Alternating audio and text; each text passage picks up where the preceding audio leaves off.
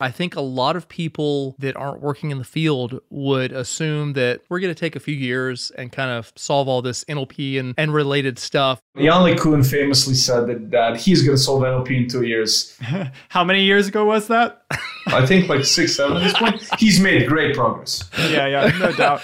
No, I, I heard a similar thing. I think it was Eric Schmidt in a tweet. He was like, "Speech is a solved problem." I think Eric Schmidt showed a lot more wisdom than Yann LeCun did there, despite probably less intimate technology understanding. Okay, but I, I got to ask this now. I'm curious because you said that, and I know that it's not a static thing, it's done. I know that you're going to continue to make great progress. You've been doing that and you've been telling us about it through this. Where is this going, and how does larger vision for the problem evolve over time to where you, as a young man, a millennial, uh, says this Gen Xer who's you know significantly older, yeah. how is this evolving over your lifetime to where you are remaining impassioned about solving this problem in the long term? What does that look like?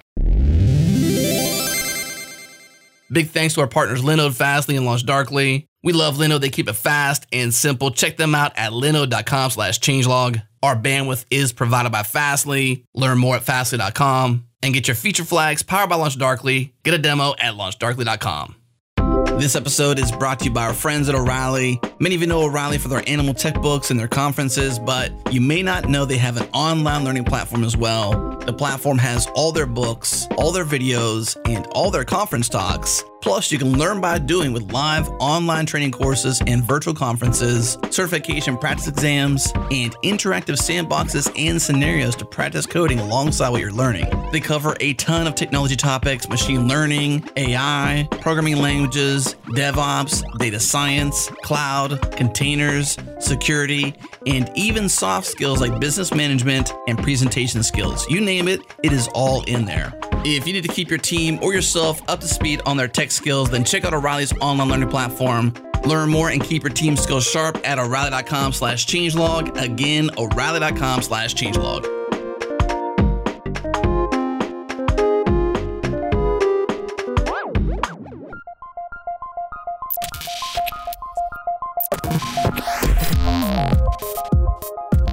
Welcome to Practical AI, a weekly podcast that makes artificial intelligence practical, productive, and accessible to everyone. This is where conversations around AI, machine learning, and data science happen. Join the community and Slack with us around various topics of the show at changelog.com slash community and follow us on Twitter. We're at Practical AIFM.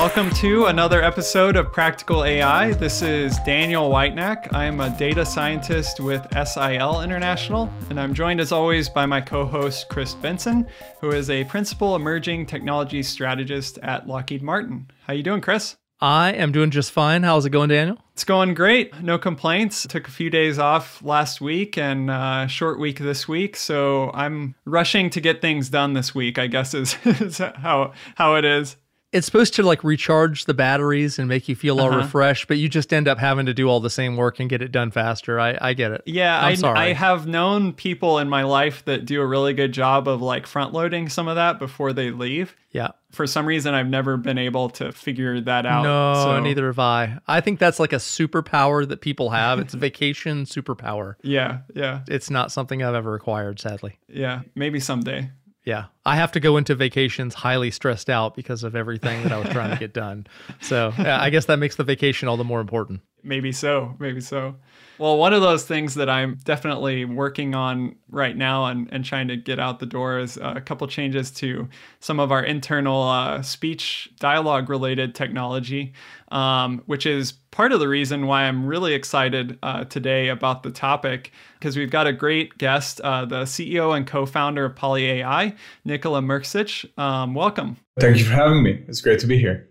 Yeah. So before we get into all sorts of speech and voice and dialogue related things, maybe you could just share a little bit of dialogue with us about your background and how you got to do what you're doing now. Yeah, for sure. So, look, I'm the CEO and co founder of PolyAI. I did a PhD with a guy called Steve Young back at Cambridge uh, with my two co founders, Sean Wen and Eddie Su. Um, and, you know, we worked on building dialogue in an academic context for a long time, since 2006 when Steve founded the group. And you know, Steve started working on this stuff back when speech error rates were about 20%, which means that kind of like one in five words that you'd say would be kind of like misrecognized. And typically it would be the one word that you needed to get right to understand what the meaning of the sentence was. Of course. so, you know, kind of like building a formalism on top that would kind of like let you model the uncertainty, predict all the right things, know when you got something wrong, disambiguate, ask a question, implicitly confirm something. It's an art, right? And I'm, I'm sure we'll talk about all of it, but the squat or the deadlift of, you know, just kind of like doing uh, machine learning and NLP, right? Because it involves natural language understanding, dialogue management, response generation, interacting with the external world, its knowledge bases, uh, specific different tasks, all the way into the natural language generation, figuring out what to say in human language again, and then producing it again in an audio format which is you know as human sounding as possible. So it's a real compound movement and you have to get it all right. So it's a really difficult task it's why i got into it. It's why i've stayed passionate about it. And you know my whole team is really a group of people who worked on it long before this new hype of conversational ai came about. And we worked on it for a while. Our previous company also spit out from the university of cambridge VocalIQ was acquired by Apple in 2015 to make Siri more conversational, to give it a bit more of an ability to have a back and forth conversation. And that kind of like in academic terms, the multi-turn, task-oriented dialogue is something we've stayed passionate about. And at PolyAI, we're building voice assistants for customer service, helping brands create something that's a superhuman customer experience, right? For anything that's short to moderate or even high complexity, putting in automated uh, agents that sound at least as good as your best agents. Uh, they have answers to all the right questions. They're always current, up to date, and they're able to provide a superb, a superb level of customer service. And if they're not, they hand off to their human colleagues as kind of like supervisors or tier two agents. So uh, you you mentioned one thing like a phrase, uh, multi-turn uh, voice-enabled dialogue. I think it, I think is what it was. So maybe you could just kind of set that in context for some of the like what are the categories of sort of dialogue and voice uh, enabled dialogue that are out there? Like, probably most people are familiar with Alexa. Is that multi turn voice enabled dialogue? What are the sort of categories of things out there that people are doing um, in terms of interacting via speech? Yeah, I mean, there are many ways you can kind of layer, layer out the taxonomy here. I think, you know, when you think about Alexa, Google Assistant, Siri, uh, and you ask if they're multi-turn, if you can really have a dialogue, a conversation, as opposed to just have many questions answered. The truth is, primarily, they're single-turn question answering or kind of like simple task execution systems. But then again, you know, they're working really hard on making them multi-turn. Now, one reason why uh, it's really hard to build a general multi-turn voice assistant for you know consumers of all shapes and sizes is that they have very different requirements. They're trying to do different things. So, like, it's actually a task of enormous complexity. When it comes to the things that we do, they're a bit less complex in scope because we build things to help you change your ticket for an upcoming flight, or maybe you're making a reservation for a restaurant, or you're trying to debug your router which stopped working and you're having like connectivity issues or you know you're calling your bank and updating your address. So these are all things we do. And the one thing that's important about that task oriented bit of the nomenclature is that it lets you evaluate. And when you can evaluate that means you're doing good science and you can improve. Now evaluating something that does as many things as siri or alexa it's hard, right? It's building them is hard, evaluating them is hard, knowing what you should be expecting and where product market fit for them is, it's one hell of a task. Yeah. So when you're saying a turn, um, just to kind of get into some of this jargon, a turn would be like you say something to your smart speaker and get a response. Is that sort of what you mean? And then in your multi turn, like if you're trying to debug your router or you're changing your flight ticket or something, that is likely going to take more interactions than a like uttering something and getting a response. Is that correct? For sure, for sure. So yeah, I mean the whole reason we talk about turns is that for the most part, the dialogue systems today, from kind of like the voice assistants of the large tech giants to automated customer service to chatbots, are built on what's known the turn taking paradigm, right? So the assumption, and it's a strong one, and it's not something that necessarily holds in human speech, is that you're going to wait for me to finish before you start speaking. And the assumption is that you've also absorbed all the information that I've tried to relay over to you before you've started speaking. Then we're taking turns speaking. And yeah, a multi turn conversation is kind of like anything that takes more than one turn to achieve a task, right? I also have some. I actually want to take you back for a minute because it, you said something interesting. I'm curious about your perspective compared to someone like myself who is, doesn't have your expertise doing this. When you were talking about, you know, Alexa and Google Assistant being hard, and you used the word hard associated with that several times. I really couldn't help wonder, as someone who has been doing this as long as you have, you know, starting with those Steve Young days and moving forward to the present, when you say it's hard, I'm kind of curious how what you're thinking what's you know you're, you're compressing it all into a single word but how are you thinking about that? As you were saying that i kept wondering that. Okay okay no that, it's a really good question.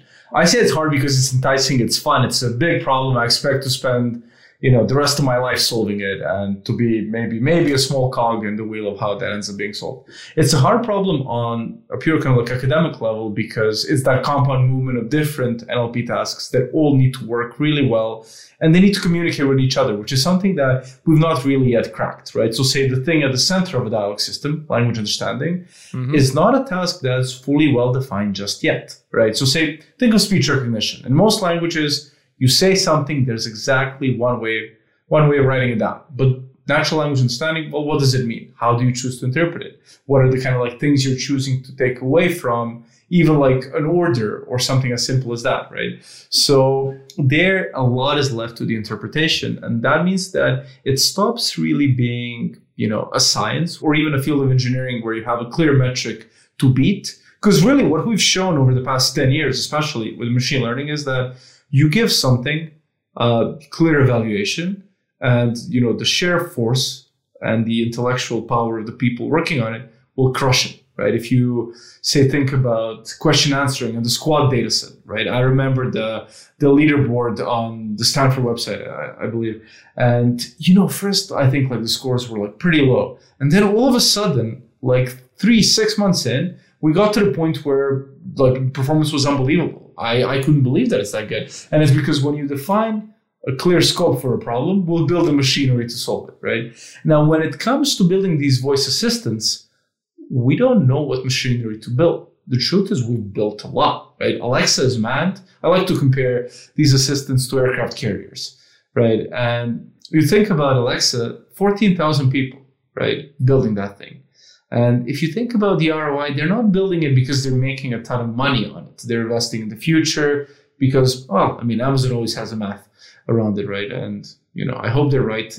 In any case, it's really good for us because they've actually indirectly funded uh, a big growth in the area and they've allowed us to, you know, in turn build a lot of stuff ourselves. But we were doing it before they got interested, right? And the problem itself is, it's hard. Yeah. I mean, it's a good word to use because you have to solve a lot of these different problems. You have to solve things that are not just in the domain of machine learning, but also like human computer interaction. Like the voice user experience is something that academics tend to overlook. They don't appreciate that sometimes just the tone or something like that is much more likely to prolong a conversation and imbue the caller with enough patience and goodwill to go through a conversation right? Equally, people who are very good at user experience don't tend to be mavericks at machine learning and then kind of like bringing it all together to build something. It takes a lot of different personas, people. It's um, even that is hard. So uh, yeah, I guess that's what I mean. You're talking about the human computer interaction and maybe you could speak a little bit to like I think the way in which people interact with whether that be like a text chat bot or a voice assistant or something is different than how they might interact with another human. What are some of those differences in terms of ways that people interact with those systems versus like their friend and meeting them at a coffee shop? Oh, for sure. I mean, I think that we could spend a lot of time just talking about the differences between voice and chat, right? And how people interact there. I mean, people will dispense with pleasantries and they'll tend to use shorter sentences when they operate with technology. They'll swear more a big chunk of input going into all of the large tech companies' assistants are. I'm sure you have a, a huge database now of incredibly explicit and uh, abusive language that people have have said to their bot. We've maybe got a few colorful examples. I can tell you for a fact that we have a lot less, you know, percentage wise than the large tech companies where the number of turns coming into these assistants with profanities can reach double digit percentages. Part of it is just human nature. Like, what do you do when you can like use a new technology that understands you? Well, you swear at it because why not, right? Like, let's see what it does. And, you know, I mean, hopefully you've tried it at some point or hopefully i don't know i don't know why hopefully but um, you know things like siri will have really good kind of like you know backup mechanisms to be sassy or to tell you off when you when you've cursed at them or even when they think you might have which can happen because speech recognition is not perfect. But yeah i mean the other thing that's always interesting with technology is you know what do people build first when a new kind of like framework comes to mind? And I used this in one of our first kind of like investor pitches, but at the time, the top four applications with an Alexa were things that allowed the system, I think, to read recipes out loud, which is kind of cool. And then the remaining three were meowing, farting, and barking, right? Yeah. And funnily enough, uh, the top uh, revenue grossing app when the iPhone was released was something playing one of those kinds of sounds. You can probably guess which one. And uh, I guess it's a pattern of how technology evolves, but people tend to do these kind of like simple things that are just hacks where they have a bit of fun and then they go and they build like life changing things.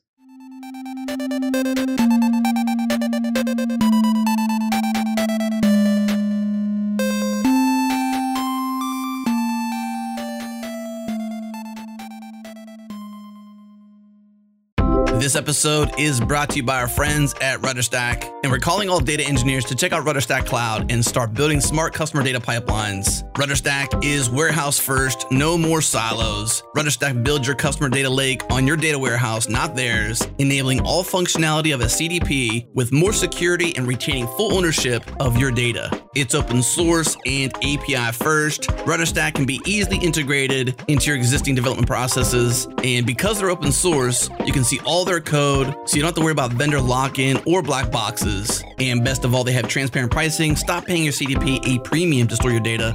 RudderStack is free up to 500,000 events, and pricing scales transparently from there. Learn more and get started at rudderstack.com. Again, rudderstack.com. That's R U D D E R S T A C K.com.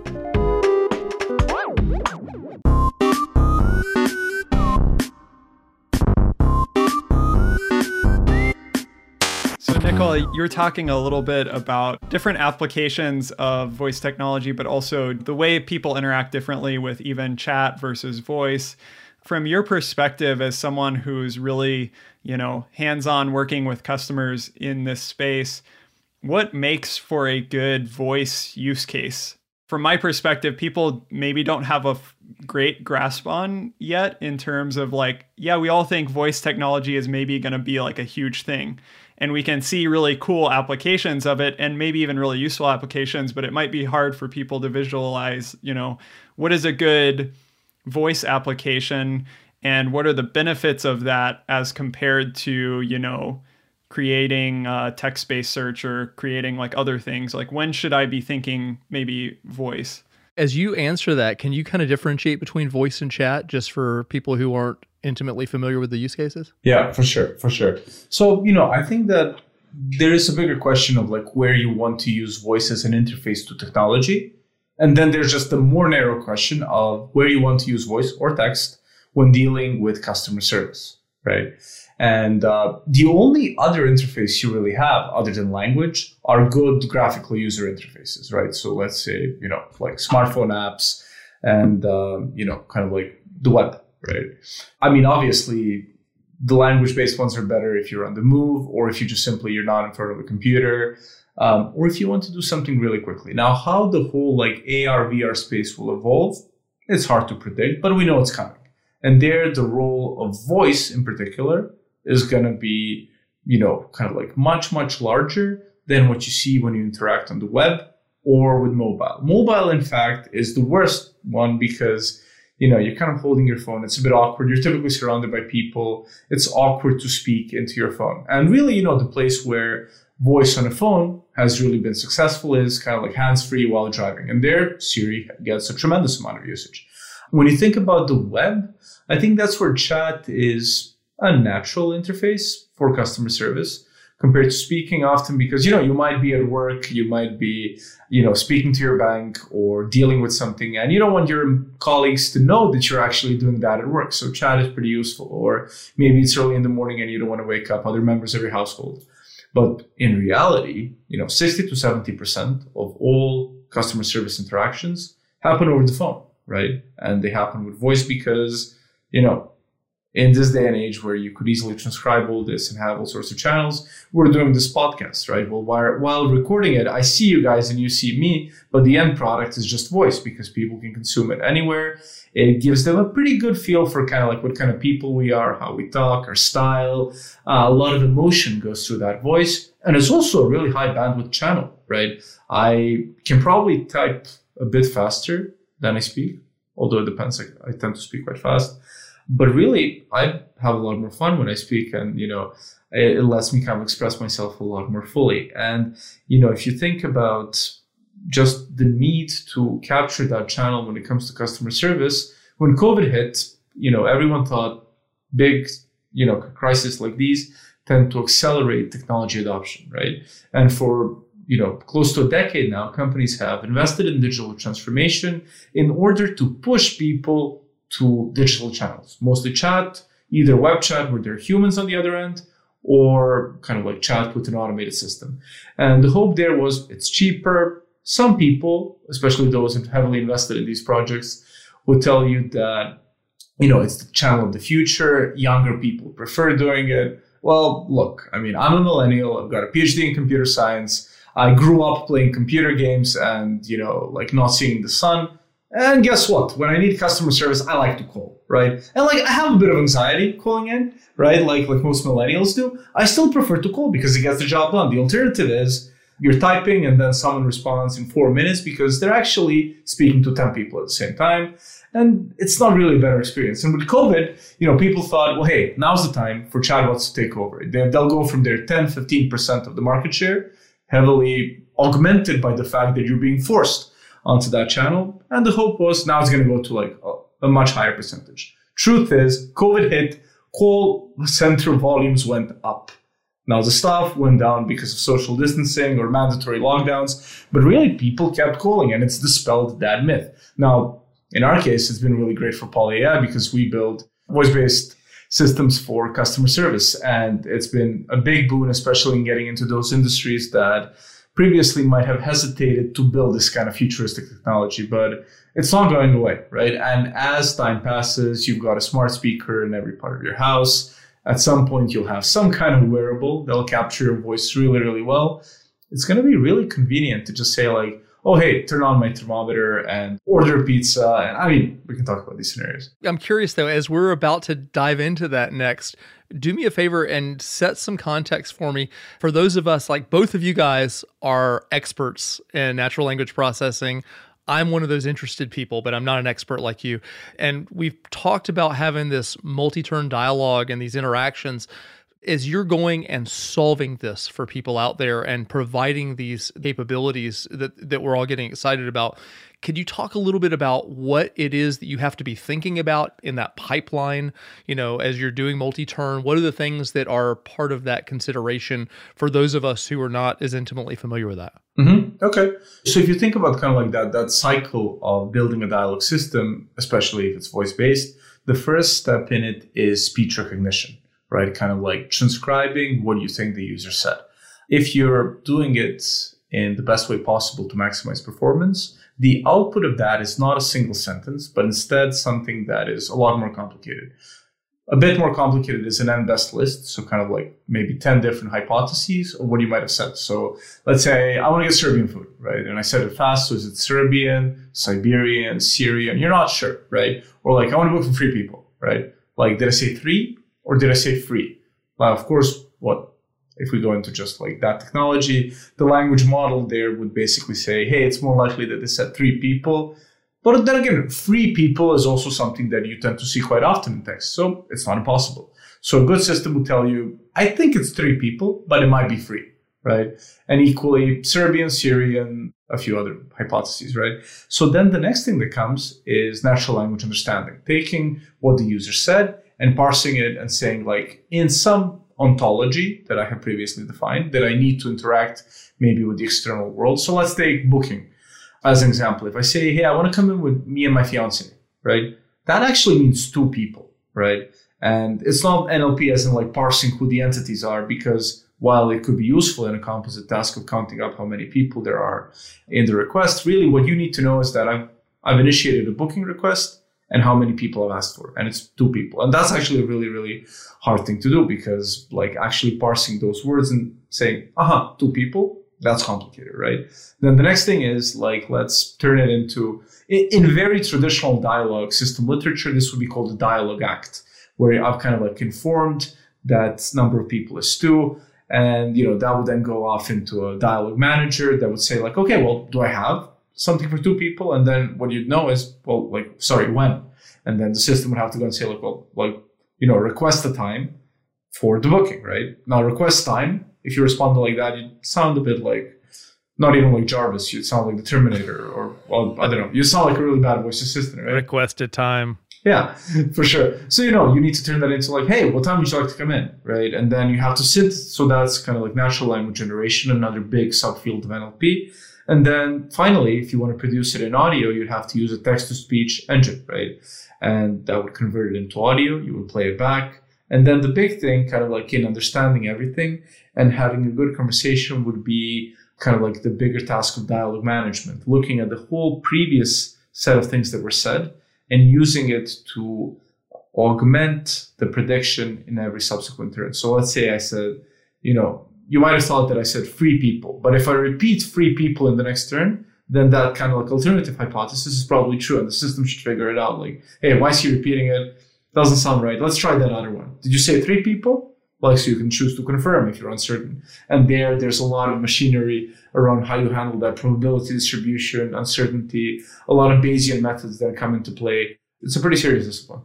Yeah. So now, if you take that like series of steps that you've laid out, obviously PolyAI is working in all these areas, but I was wondering if you could maybe talk about like where do you feel like you're having to spend most of your time? There's probably open challenges in each of those areas but maybe where's the the biggest open challenges in terms of advancing this field along that pipeline of things? Yeah. When it comes to kind of like you know where we focus one place where we don't spend a lot of effort is speech recognition the speech recognition task itself because that's one which is pretty well defined commoditized a lot of people are playing there. A lot of progress has been made. The big tech companies are pouring in millions, and that's great for us because we're just getting a better product that we then get to build on, right? So we typically use often several speech recognizers in a single deployment to get that variance out so we can extract the best possible prediction out of all of them. So the more uncorrelated Google and Amazon are, the better our performance gets. And we love that, and we thank them for all their hard work. Now, when it comes to the piece with, where we really excel, and this is where we're really, really differentiated from your 1500 chatbot providers that a lot of them claim to do voice, but their idea of doing voice is I'll put speech, a speech recognizer and a text to speech engine there. It's going to be great. This is why they don't have many appealing voice applications out there. The piece that's really then exciting is what we like to call spoken language understanding, as opposed to natural language understanding. So SLU versus NLU. And the difference there is you really have to consider the fact that there's a bunch of different speech recognition hypotheses that you can operate over to really figure out what's going on.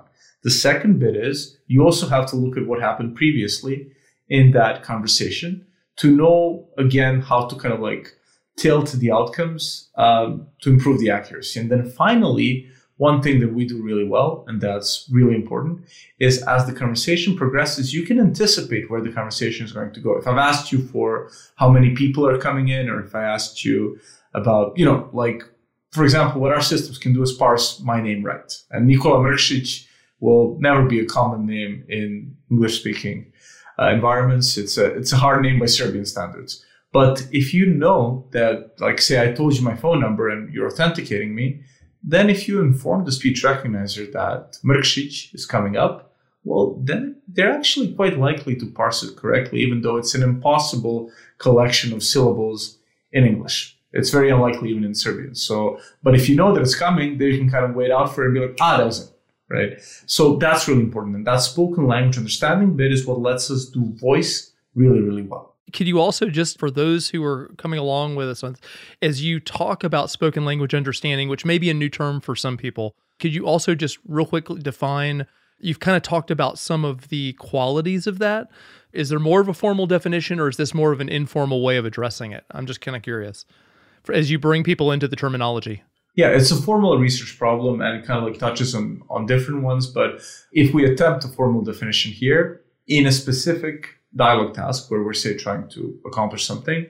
It is this problem of taking an audio stream and turning it into actionable, parsable, kind of like slot value pairs typically, or something like that. So kind of like slots are things like maybe say date or uh, location or number of people, right? So kind of like extracting that structured information that in the back end, your logic, so not AI, like your pure kind of like business logic knows what to do. Either it sends a booking request, it sends a query for a specific kind of information, or something like that. So rather than NLU, which is, you know, again, relatively complex to define, um, when it comes to dialogue, is this, again, idea of extracting the same kind of information from a written sentence. Now, the thing about a written sentence is that uh, there isn't any noise injected by the speech recognizer, whereas in SLU, there's an audio file which, you know, it's not only about a speech recognizer that may struggle to recognize a particularly complicated word that may be, you know, from a pharmaceutical or I don't know, a travel domain or something that doesn't come up frequently, or it's a problematic last name, but really maybe it's just background noise. Maybe it's the fact that the accent of the person is not something you expect and your model is not very good at it. Or it could be that you know, increasingly they're speaking from two rooms away and you're, you know, seven microphones in, an Alexa device are insufficient to capture what they're saying. But, you know, we're people, our expectations are growing and we, we expect that these things will, will work for us. And that's what makes the problem fun as well, because it's kind of like, uh, you know, shifting goalposts, right? Just when we got it to work, when you normally speak on the phone, speakerphone. Once it works on the speakerphone, there's a baby crying in the background. And then you're driving and there's a baby crying in the background and someone's talking over you, right? So, and then you, you might want to switch language, right? So it's fun. Like, it's a hard problem, as I said.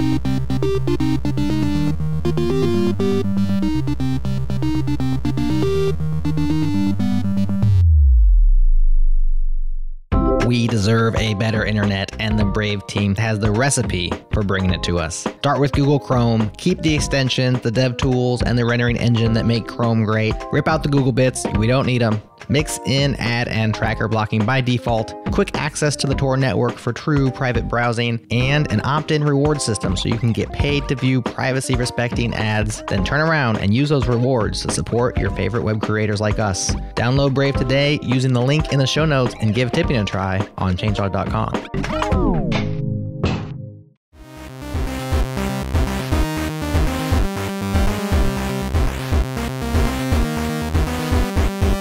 were talking through some of the things about uh, spoken language understanding, one of the things that you mentioned was things related to like specialized jargon maybe or or particular accents. I guess my question is like let's say you're onboarding a new client, they're in a specialized domain and they're trying to create this, you know, new voice assistant. At this point, how difficult is it to kind of onboard a person into that? How much you know data do they have to provide?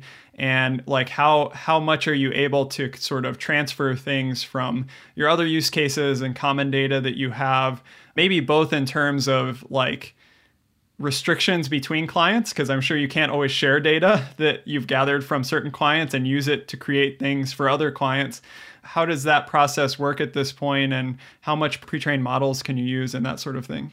For sure for sure well, I mean, I'm sure most of the listeners of this podcast know about the importance of pre-training for deep learning applications, right? I mean, it's typically like you figure out how to pre-train well, and then like really good things in that subdomain of machine learning follow, right? So when it comes to natural language understanding, I can tell you, and I could, you know, talk about it for hours uh, about, you know, collecting data sets of a thousand, two thousand, you know, training examples. And we did this back at Cambridge. My co-founder Sean had this really good data set in revolutionary paper. He had one of the first papers on kind of like training an end-to-end dialogue system, and that involved that kind of like whole compound movement. It's a really well cited paper, really good piece of work. And you know, for that paper, he collected a data set of 600 training examples, and then for another paper of mine, I needed a bit more data, so he collected a bit more, and then I'd go through and annotate. He'd go through and check the annotations. I'd do it again. It takes about a collective kind of like one week of work, and it leaves you with permanent, you know, kind of like mental health problems. I don't mean to I mean to crack jokes about mental health, but it is it is a daunting task. It's no fun at all. So when we started PolyAI, we were like, this has to stop, right? We're never gonna build amazing things if we're dependent on doing that. Because bear in mind, like we're pretty highly qualified for creating this kind of data. So if it takes two people in the kind of like last stage of their PhD after years of doing this stuff to create that data set, like that's not scalable. So what we then started doing was uh, pre-training representation models for dialogues that would kind of like look at billions of conversations, things like Reddit, Quora, Twitter, and learn good representations for a dialogue so that if I give you a set of kind of like, you know, turns, like you spoke, I spoke, you spoke, I spoke, and then I say like, hey model, use the representation of the dialogue so far and the representation of a potential follow up to determine whether it's a good follow up to that conversation. So we would pre train in that way. And if you do it like that, then you get a lot of training data out of things like Reddit, Quora, Twitter, and Reddit in particular is an incredible resource because people talk about all sorts of things on Reddit, right? And there are people from all over the world and in different languages as well, but also just like let's think about English in all possible different dialects. You'll see anything phrased and rephrased there in a good way. And you know, you can train this thing for a long time. And this encoder ConveRT that we we have built is something that's you know in the family of models like BERT or GPT, where really you know it's pre-trained on a lot of data. But unlike those models, it's not really a language model; it's an encoding model for dialogues, right? And it's purpose built and purpose pre-trained for conversational AI. So that then when you use this model to do things like intent detection, value extraction, all of these tasks that form that big compound movement of dialogue, uh, it's a model that's really powerful, right? It takes much less data to get to a high level of performance than something being trained from scratch. And, uh, you know, there's been a lot of benchmarking uh, of this model. Salesforce recently came out with a study that confirmed that this is the most accurate, or rather, the best thing to pre train with to get the most accurate models with a limited amount of data, or any amount of data, really. So, this is really important, right? And then what we're able to do and what we bring into all of our deployments is this model, right? And then in all of these deployments, wherever there's not sensitive information, it's just more conversations that are used to subsequently tune that model. But we don't need to use specific, you know, nitty gritty details of you know, uh, I don't know how you collect British postcodes or how you spell Serbian last names. Like that stuff is a bit more proprietary. We have a lot of different technology that's used to counter those specific subproblems. And the truth is, we often have to solve some of these challenges that are a bit separate, often very engineering heavy.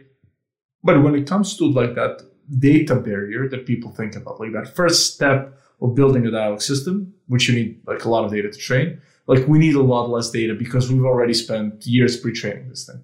Yeah, this brings me to probably my favorite subject. Before the interview, I was reading your post about the ConveRT model. You mentioned that it's pre-trained speech encoder in multiple languages. So, and I know that multiple languages is something that's emphasized on your website. And what is your thought process behind that? And maybe let's say that we're specifically talking about this uh, language model how have you gone about setting up that language model such that it enables you to solve problems in multiple languages? This is a personal academic passion of mine. So, quite a few years ago, now one of my best friends, Ivan Vulić, who is a, a great multilingual NLP researcher, he's Croatian, I'm Serbian. We met in Beijing over a few beers and we were like, well, how do we end up working together later? He worked on like multilingual NLP. I worked on dialogues. We were like, hey, can we like do something multilingual in this context?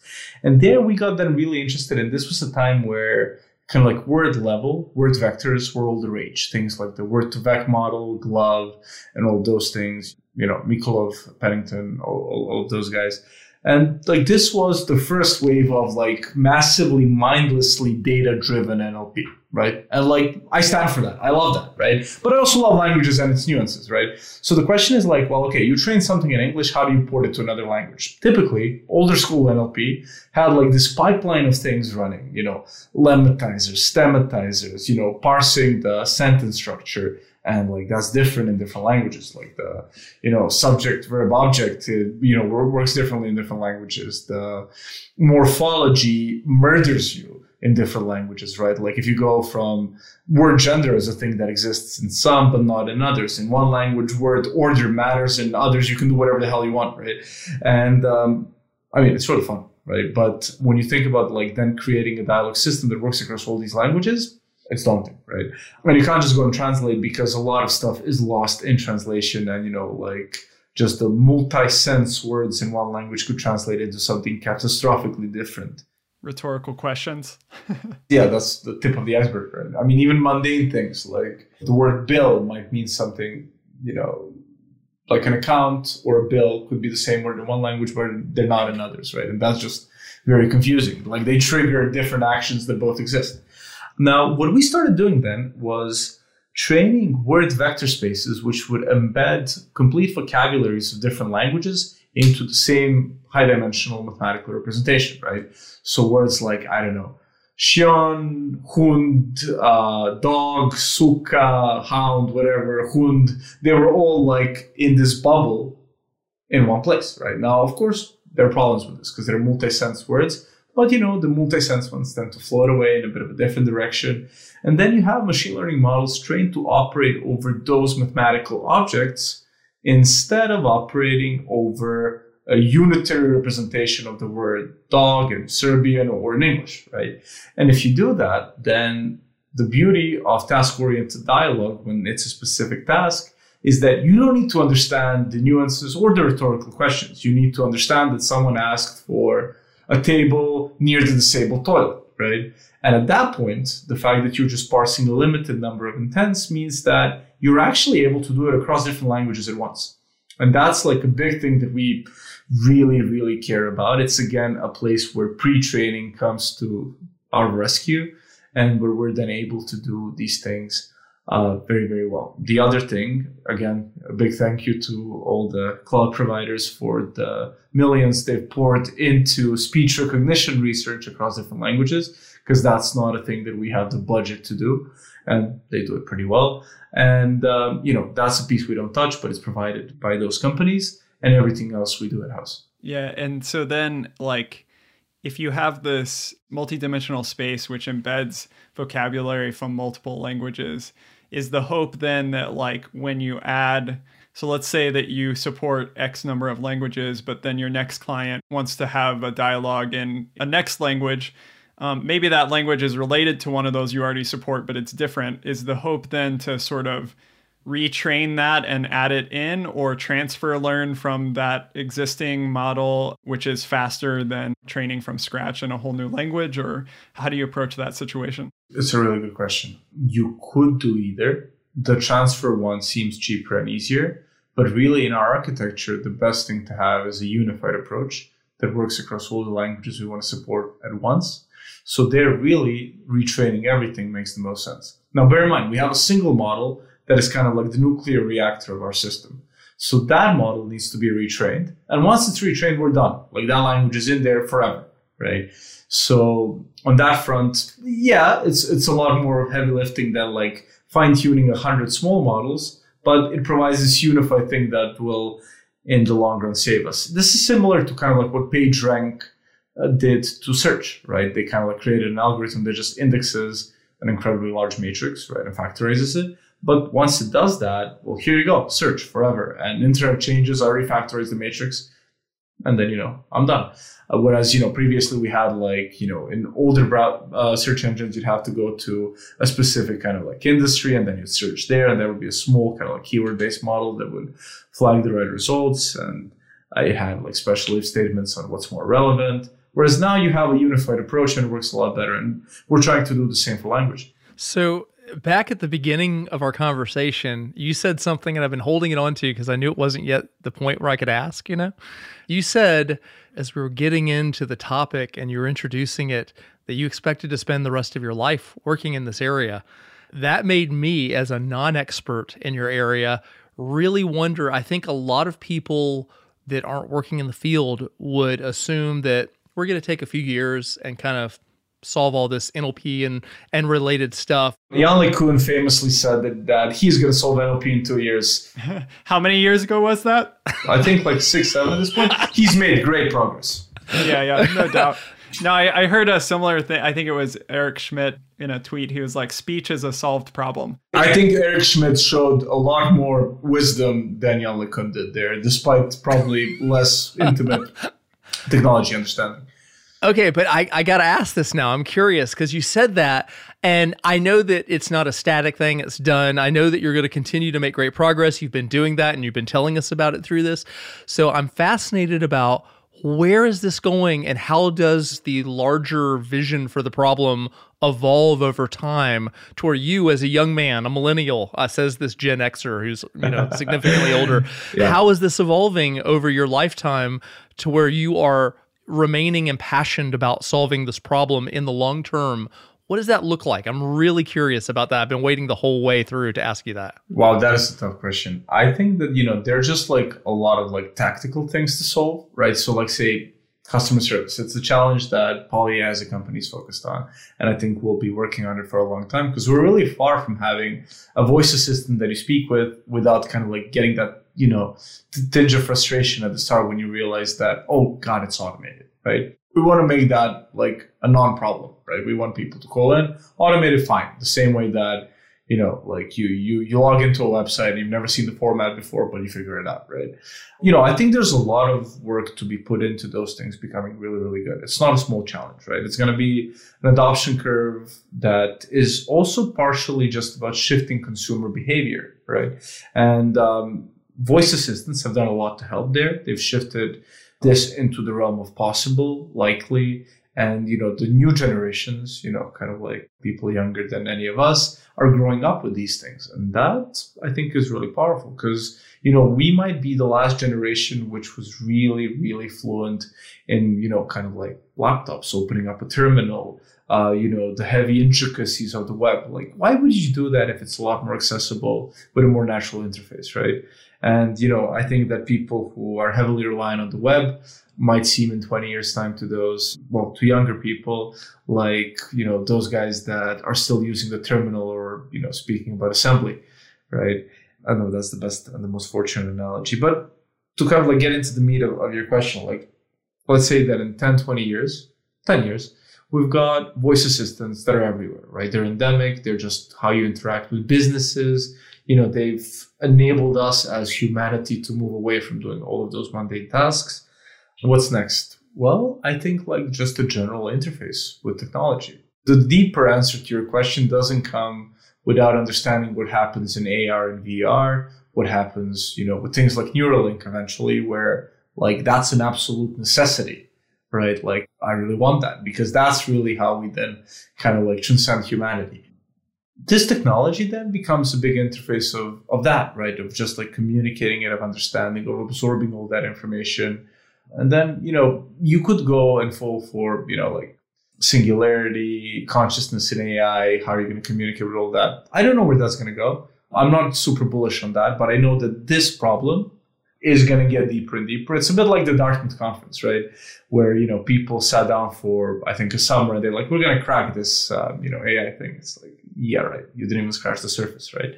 So when we get to the point where we have technology where voice is completely natural, I think it's really hard to imagine what the world will look like at that point. It's going to be great. It's going to be really, really interesting, right? We're not that close. There's a lot of work. I'll be past your age by the time that happens. you got a ways to go then. we'll see. I'm definitely glad to hear that perspective and also just get to hear from your great work with PolyAI. Yeah. It's been a pleasure, and I know I'll probably annoy you with all sorts of speech related questions um, uh, as, as time goes on. And I'll look forward to seeing what, uh, what Poly AI does. But uh, yeah, thank you so much for joining us. It's been a pleasure. And thank you for having me. I've had a lot of fun. Thank you for listening to Practical AI. We appreciate your time and your attention. Follow the show on Apple Podcasts, Spotify, or your favorite podcast app. Your neural networks will thank you. We are also on the web at practicalai.fm. There you'll find recommended episodes, listener favorites, and a free sign up to join the community. Practical AI is hosted by Chris Benson and Daniel Whitenack. It's produced by Jerod Santo with music by Breakmaster Cylinder. Thanks again to our sponsors, Fastly, Linode, and LaunchDarkly. That's our show. We hope you enjoyed it, and we'll talk to you again next week.